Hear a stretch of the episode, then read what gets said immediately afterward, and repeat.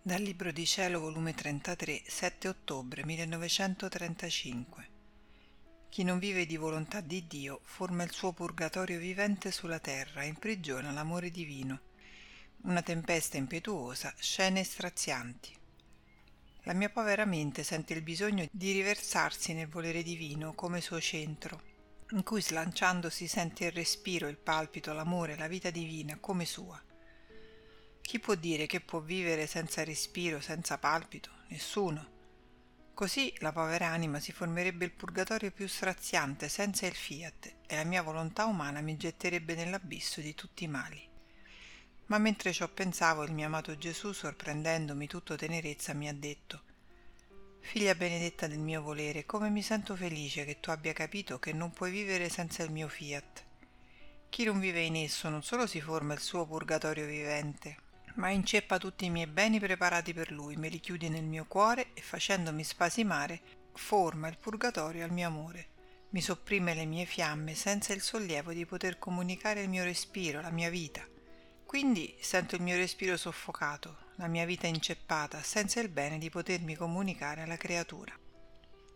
Ora tu devi sapere che non vi è cosa da me fatta in cui non vi sia il mio scopo primario di farla vivere di mia volontà. La creazione serve proprio a questo, a far vivere la creatura di mia volontà, ma non vivendo soffoca questa mia vita nelle cose create. La mia venuta sulla terra era per darle la vita di essa, anzi, tu devi sapere che appena l'anima decide di voler vivere nel mio volere, la mia santissima umanità prende posto in essa.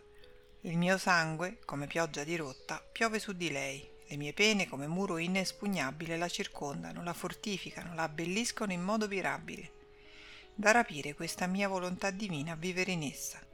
La mia stessa morte forma la resurrezione continua dell'anima di vivere in essa. Sicché la creatura si sente rigenerata continuamente nel mio sangue, nelle mie pene, nel mio amore, perfino nel mio respiro, in cui trova grazia sufficiente per vivere di mia volontà divina, perché io metto tutto a sua disposizione. Come tegni la mia santissima umanità a disposizione del mio volere divino, così la metto dentro e fuori della creatura per dar vita alla mia volontà in essa. Ora fino a tanto che non si decide a vivere in essa, il mio sangue non piove, perché non ha che rigenerare in divino.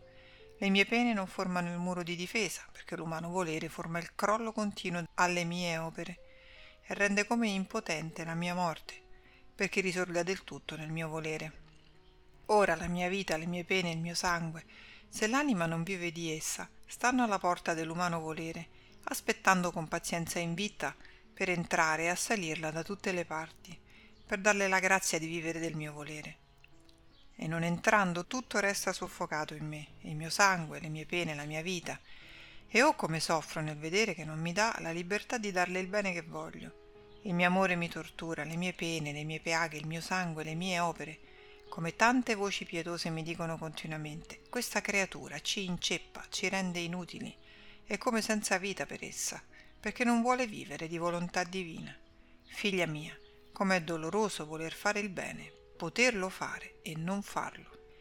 Dopo ciò continuavo il mio abbandono nel volere divino, il quale mi ha trasportata fuori di me stessa, e oh, com'era raccapricciante guardare la terra. Io avrei voluto ritirarmi in me stessa per non vedere nulla, ma il mio dolce Gesù, come se volesse che vedessi scene così strazianti, mi ha fermata e mi ha detto Figlia mia, com'è doloroso vedere tanta perfidia umana, una nazione che inganna l'altra e trascinano a vicenda i poveri popoli nello strazio e nel fuoco. Poveri figli miei, tu devi sapere che la tempesta sarà tanto forte che succederà quando un vento impetuoso trasporta con la sua forza pietre, terra, alberi, in modo che la terra resta sgombrata da tutto, tanto che con più facilità si possono mettere nuove piante.